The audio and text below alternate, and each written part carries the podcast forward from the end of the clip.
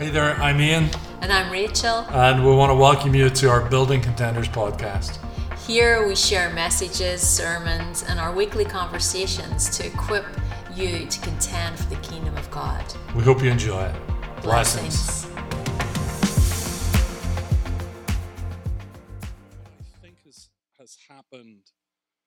and this is my take on it. What I think has happened when we've started to talk about apostles, particularly, but the, the rest of the fivefold, is that we have um, made the text say what we already believe. That we we've come in with a preconceived notion, and we've made the text something that we that we believe, and the assumption is that everybody knows what an apostle is. So part of my mandate, uh, I think, in life, and hasn't been given by God, it's certainly something that's been given by me, is that I want to remove the word apostolic from our lexicon because we have no idea what it means.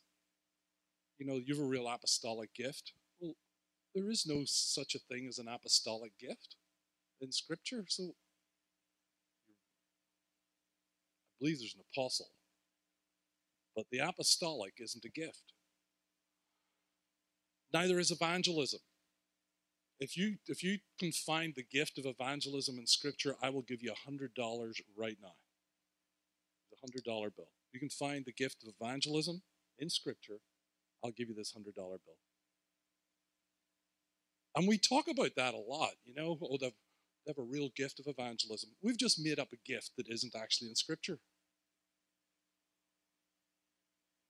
You know, I, I have a gift of evangelism, but I don't know if I'm, I'm an evangelist. People talk nonsense, right? They're talking about stuff that isn't actually in the Bible. That see that person have a real pastoral anointing. Where, where do we get that from? Is there a chapter and verse for a pastoral anointing? No. So, so we get really confused. And we all know what a teacher is, right? We know what a teacher is. Well, do we? Because it's mentioned like three times. The, the ability to teach is mentioned three separate occasions. And I think they refer to three separate things. So if you're an overseer of a church, if you're an elder in a church, you should be what scripture calls apt to teach, able to teach. Does that mean you've, you're a teacher? No. And then there's a Romans 12 gift, which is the gift of teaching. So just because you have the gift of teaching doesn't mean you're a fivefold teacher, because that's a separate thing altogether, right? So, so what are all these things? And I realize some of the stuff that I believe. So my heart is actually to have a conversation about the fivefold with with other leaders and not be so scary. Um, because I'm poking a little bit and saying, "Do you have Bible for that?" You've just told me something that someone has a gift of evangelism. Do you have Bible for that? Well, it's all throughout Scripture. Is it really? And then I, I've heard this teaching that apostles, that Jesus called the twelve and gave them a secular title. You all heard that teaching? That he no. So there's a teaching that's pretty common that Jesus called the, his twelve of his disciples and made them apostles. And what apostles were is this secular term. This is the way the teaching goes. It was this secular term about someone who would go into an area and maintain the culture of Rome. So Rome would go in, they would conquer a city, and actually they didn't have to fight that much because most cities, when they heard the Roman army were coming, they just went, "We surrender." And then they would appoint what they what this is the teaching says they would appoint someone who was the apostle or the cultural ambassador so that the culture would look like Rome's. And the teaching is then so apostles are cultural ambassadors from heaven, and we have to create heaven's culture here on earth. I can find zero, now that's really popular in our stream. I can find zero credible sources in that, and if you can find credible sources, then please let me know so that I can be corrected. I can find one author quoting another author, but no historical uh, credible sources. So we have this teaching that apostles are the cultural ambassadors of heaven, and that's what an apostle does, and creates the culture of heaven so that heaven's attracted to earth, and that's what they do.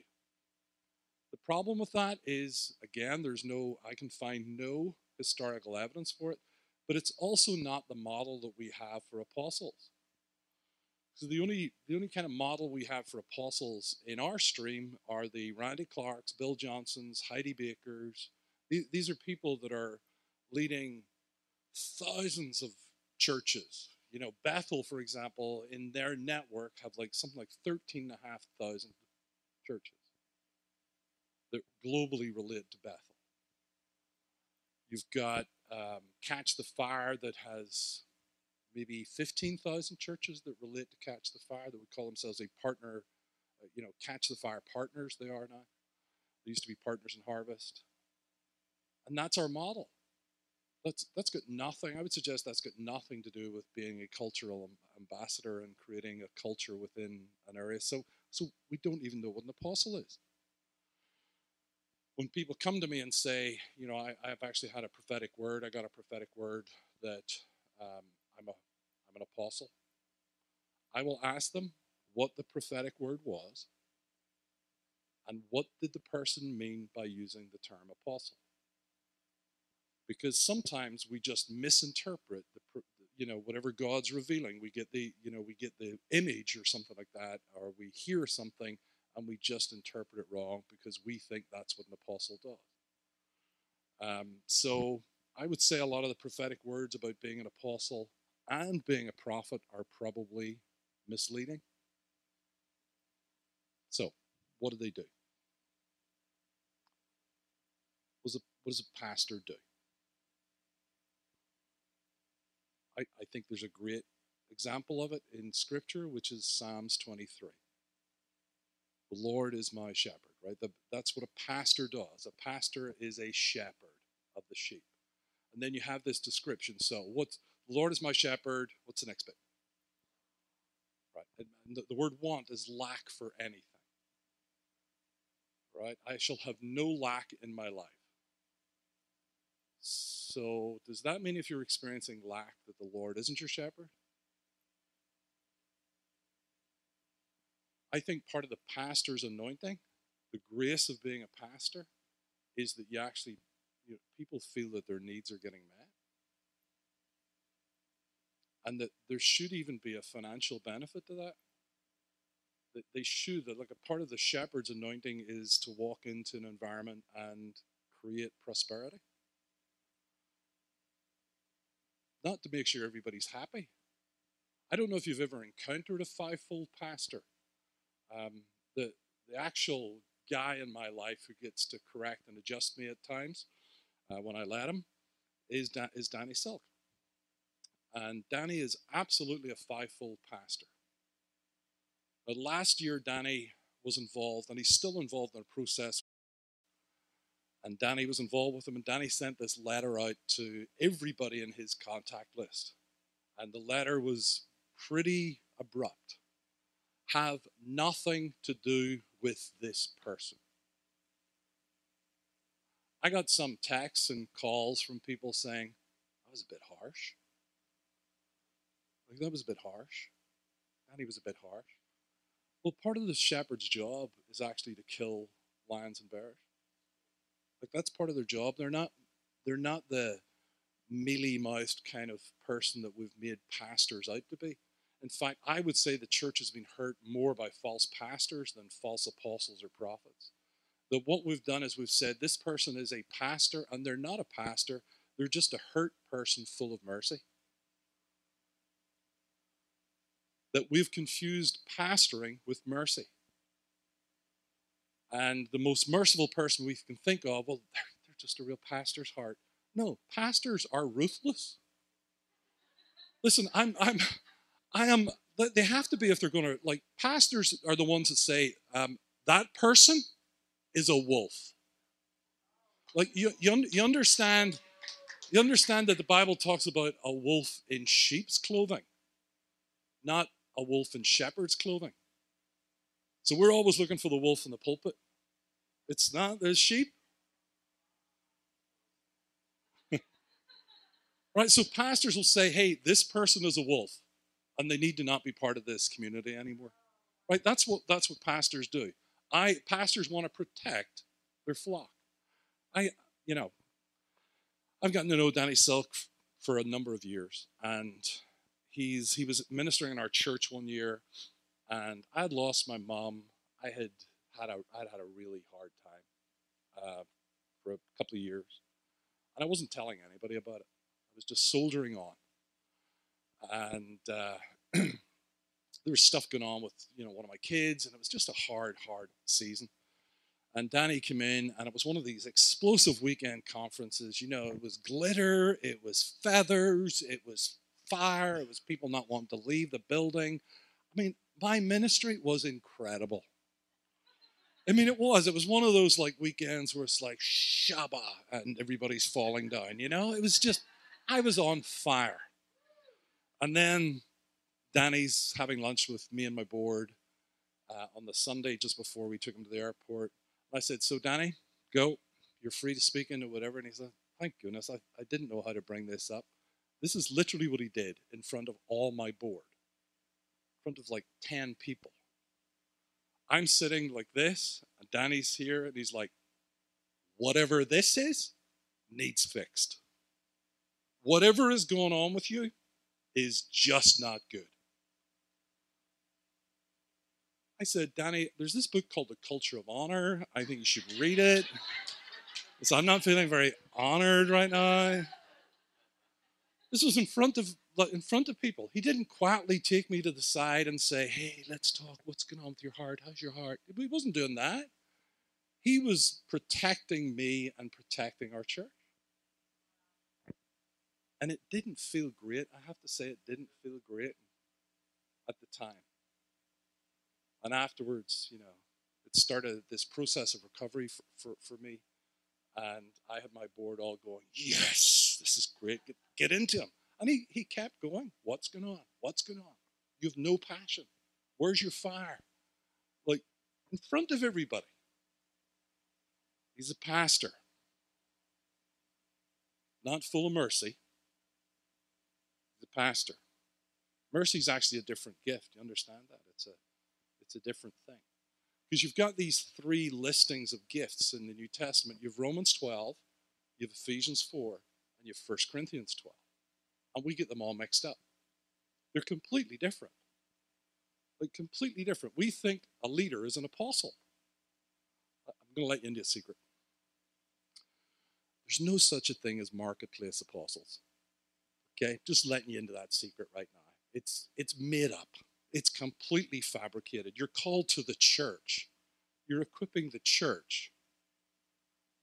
Uh, but what we've done is if we have a if we have a Romans 12 paradigm, then we're going to see leaders as apostles. And we're going to say you have to be over 10,000 churches before you're actually really an apostle. Which would obviously mean that the apostle John wasn't an apostle because he had maybe seven that he was writing to. Right? So, there's no such a thing as marketplace apostles. We've got Romans 12 confused with Ephesians 4. And I know there are dear people that I respect and admire that teach that uh, Priscilla and, and Aquila were, you know, marketplace apostles. The problem is there's no Bible for that. We're told that they're servants, ministers, not that they're actually equipping people to minister. So we, we've we've got this confusion thing going on, and part of the confusion is that you, in Romans 12 you've got um, this leadership thing, and, and you've a gift of teaching. That doesn't mean that it's the same as the Ephesians 4. Do you know how you know that?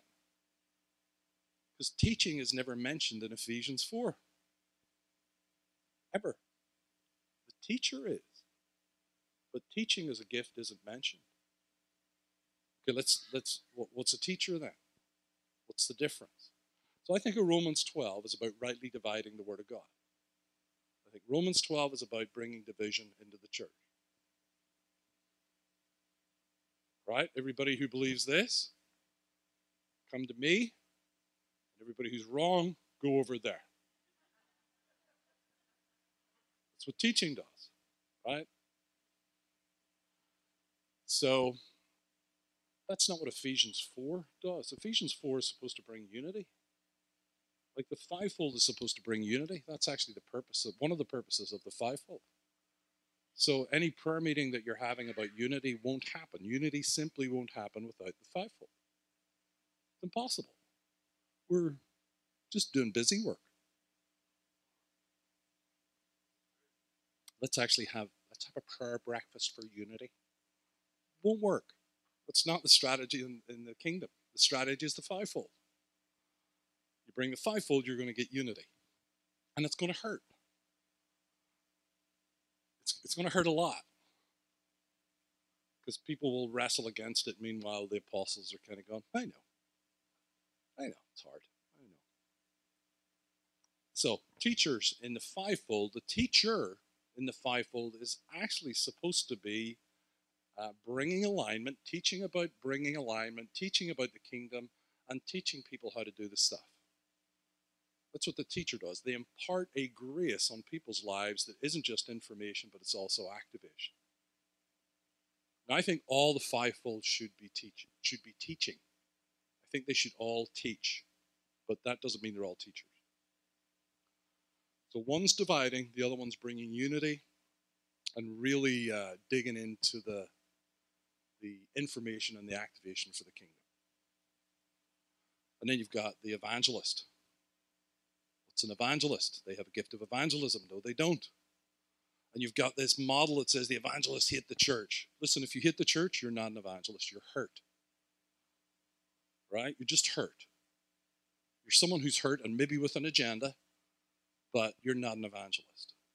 And that there is this theory that evangelists, that, well, why are we gathering? Why are we spending money on buildings? Well, we could be out saving the lost. That's not what an evangelist does.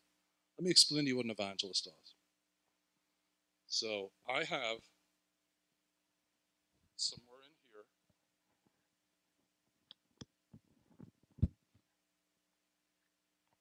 this wonderful thing. This is an American Express Platinum card. Ooh. This is this is great. It's really expensive. It's probably one of the more expensive credit cards that you can get. Let me let me what's that? No, so the the thing about this is you have to pay it off every month. Right? That's the thing about American Express is you have to pay it off every month. Right? That's a good thing. But it's $500 a year for this. Ow. But let me tell you what you get for it. And if anybody wants to apply for it, please, I'll send you a code. You can get some miles. I'll get some miles. That's great. Let me tell you what you can get for this. I get $200 Uber credit every year. So anytime I use an Uber, it comes off my $200. It's great, right? I get upgraded in every almost every hotel chain that exists. I, I'm automatically a platinum or premium member with this that great. So you stand in a hotel and they'll, every once in a while, every couple of times you stay in a hotel, they'll upgrade you to a suite.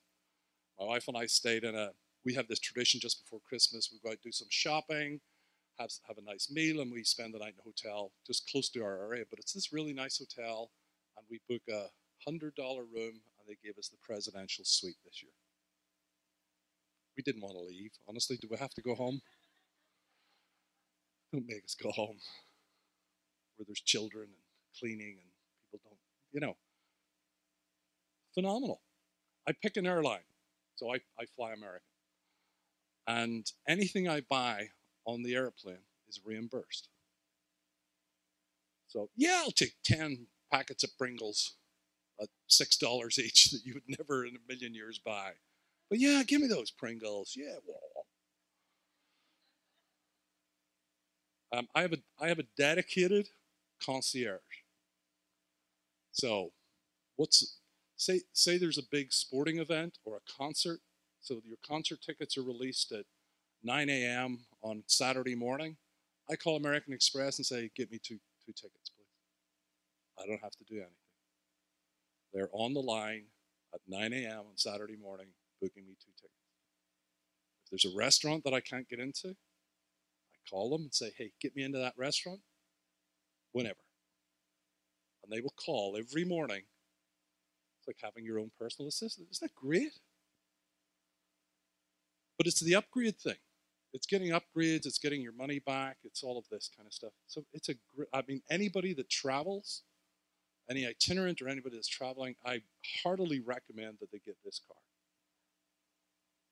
I've just become an evangelist for the American Express Platinum card. That's what an evangelist does. An evangelist will constantly tell you the benefits of belonging. Evangelists are the one that are saying, "Hey, you know what? This is this is not the gospel of salvation. This is the gospel of the kingdom." And in the gospel of the kingdom, the lame walk, the blind see, the deaf hear, and the good news is preached to the poor. That's what evangelists do. Evangelists are going to come in and say, Do you know what you get for belonging? You don't just get to go to heaven, you get heaven to come to you right now. Do you want to experience that? Do you want to experience a little bit of heaven? That's what evangelists do. They're constantly explaining the benefits of belonging to the kingdom. So that you kind of go, well, why would I not want an American Express Platinum card? It's great.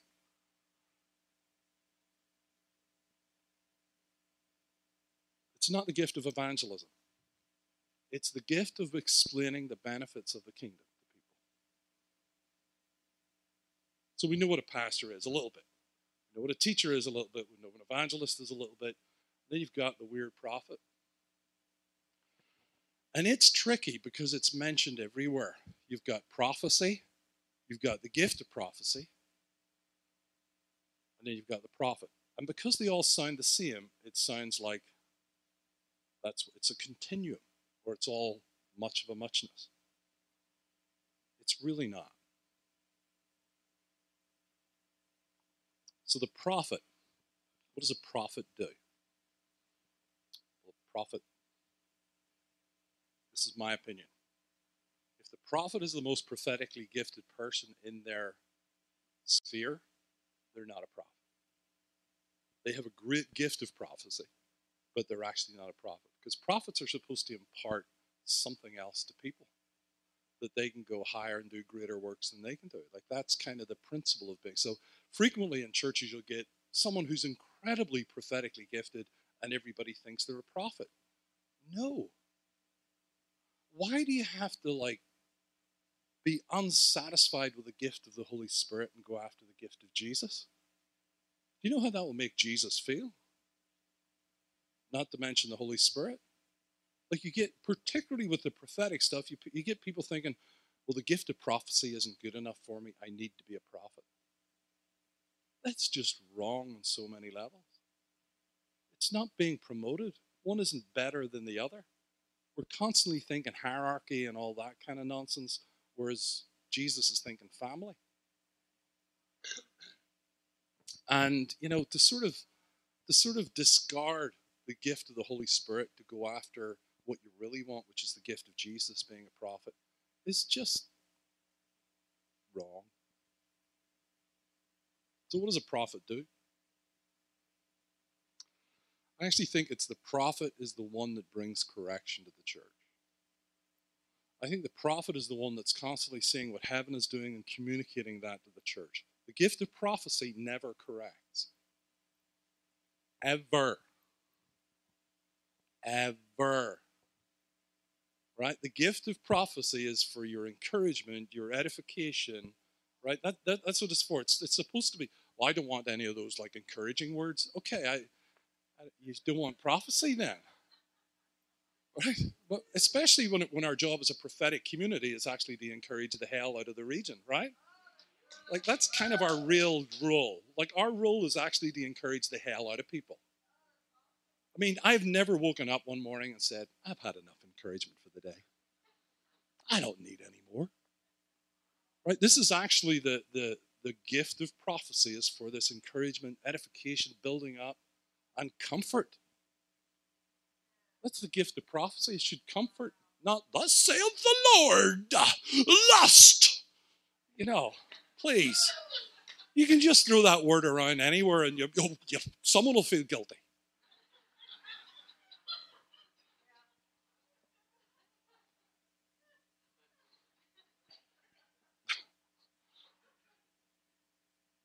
So, but the prophet can come in and actually adjust. The prophet can come in and say, hey, This needs to shift. This, this culture needs to change. This is what you're going after, and the Lord would say this to you.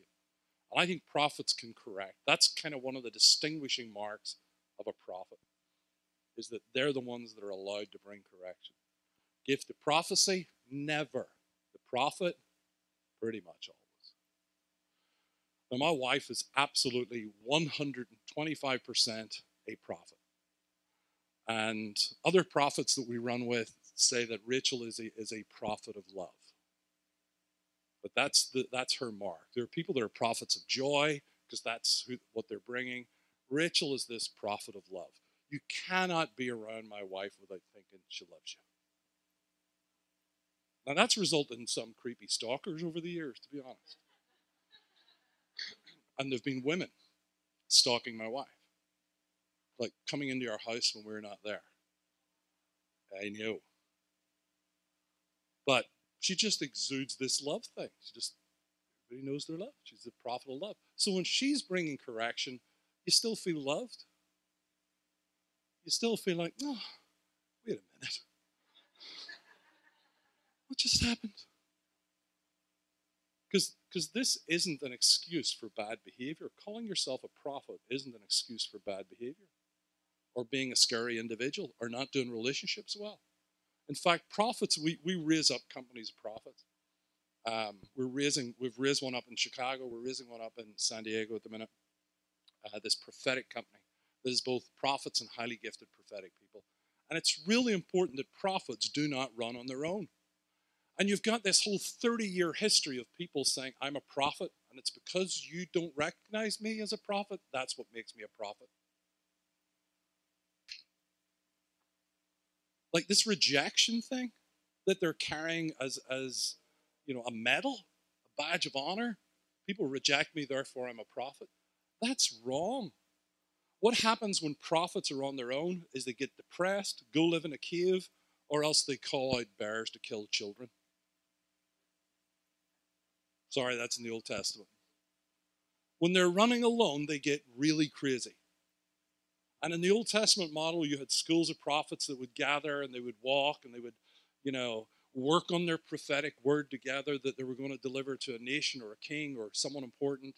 And they would craft this together. Whereas the model we have is a rejected lone prophet who's bitter and angry and everybody's afraid of her or him. It's not, it's not the model. That says nothing about the character of Jesus whatsoever that he's giving you this burden that you can't bear. That's not a gift. Then you have the apostle. And the common teaching is that it's a secular term and that we are actually the top of the pile. We are large and in charge. That's not true. So apostles existed in the Sanhedrin. There was an office so that so the do you know what the Sanhedrin is? Y'all know? Anybody not know? Give you a quick. They were basically like there was a central Sanhedrin, the Grand Sanhedrin, and then every little town or municipality municipality had a local Sanhedrin. So in the central Sanhedrin, you had a hierarchy of who was in charge, and they would come together every day from something like 10 o'clock to 6 o'clock or noon to 8, I can't remember, and they would discuss the law and matters of importance. They were basically a council uh, running the show um, under Roman govern- governance. So these were the, they, they were in charge of their people under Ro- Roman governance. The, the top dogs in the Sanhedrin were called the patriarchs, and they were the fathers, really, of, of the city. That you know, it comes from the patriarchs of Abraham, Isaac, Jacob, and they kind of took the role as being the older father, wise man. And they were all men. Directly below them were the apostles in the Sanhedrin. And I don't know why I I don't know why people haven't discovered this. Because the teaching out there is wrong. Do you know what their job was? Their job was to interpret matters of the law, but their number one role was collecting the temple tax. Their number one role was to bring money into the temple. So you get these teenagers and you say, hey, you're my apostles. They immediately think they've just been given the authority to interpret law, the law, and they're going to get rich. They're going to actually go and collect the money. In fact, Josephus, this historian, he talks about the temple tax being collected during Jesus' time and said that it took an army of 10,000 and they weren't they, they used uh, they used mercenaries they used a paid army. It took an army of 10,000 to bring all the temple tax into the temple. That's a lot of money. That's a lot of money. Going around all the nation and collecting you know your drachma or whatever it was at the time and jesus is saying to these guys hey you're going to have authority and you're going to be responsible for the finances.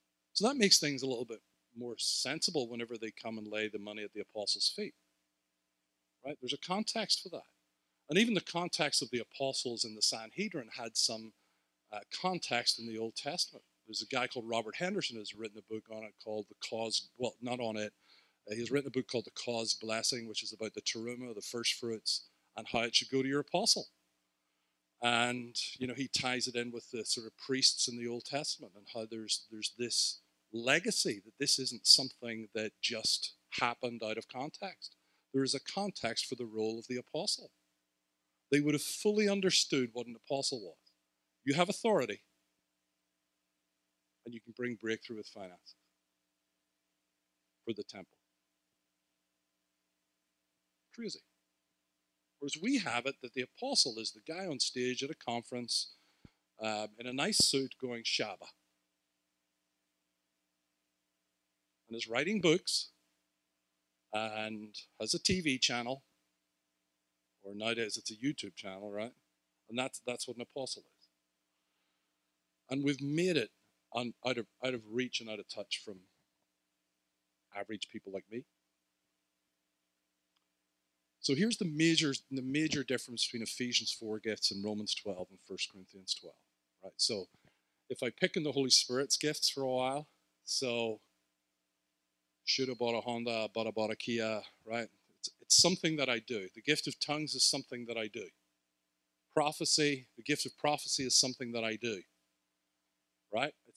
The word of knowledge is something that I do. If I have the gift of faith, it's something that I have to do You can't just have the gift of faith and sit back and do nothing, right? Because that would be stupid.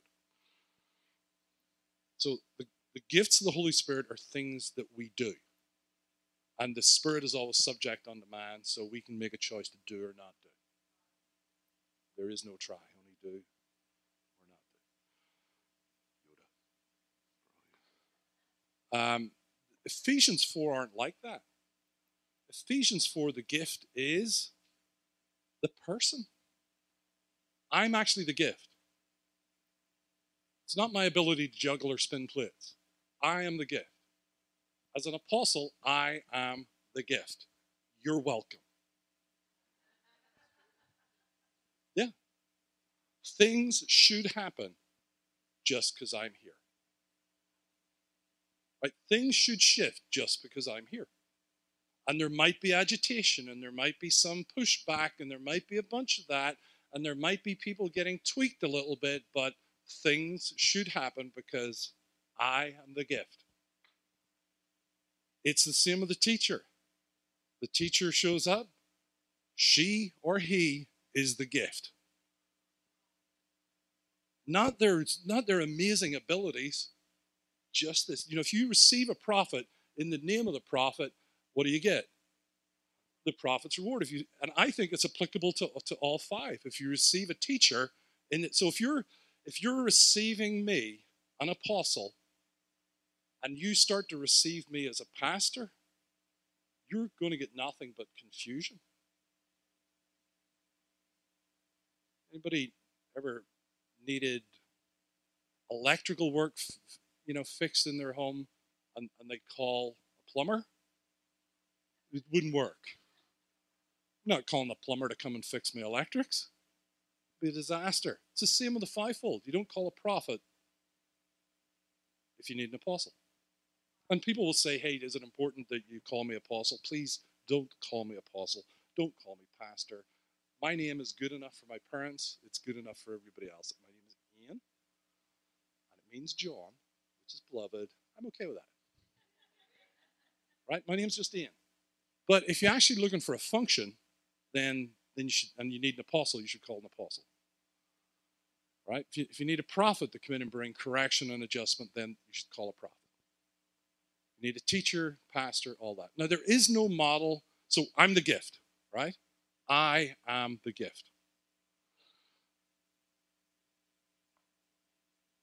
It's one of the hardest things for people when, so when I'm, I do these emerging apostles intensives, and they're phenomenal.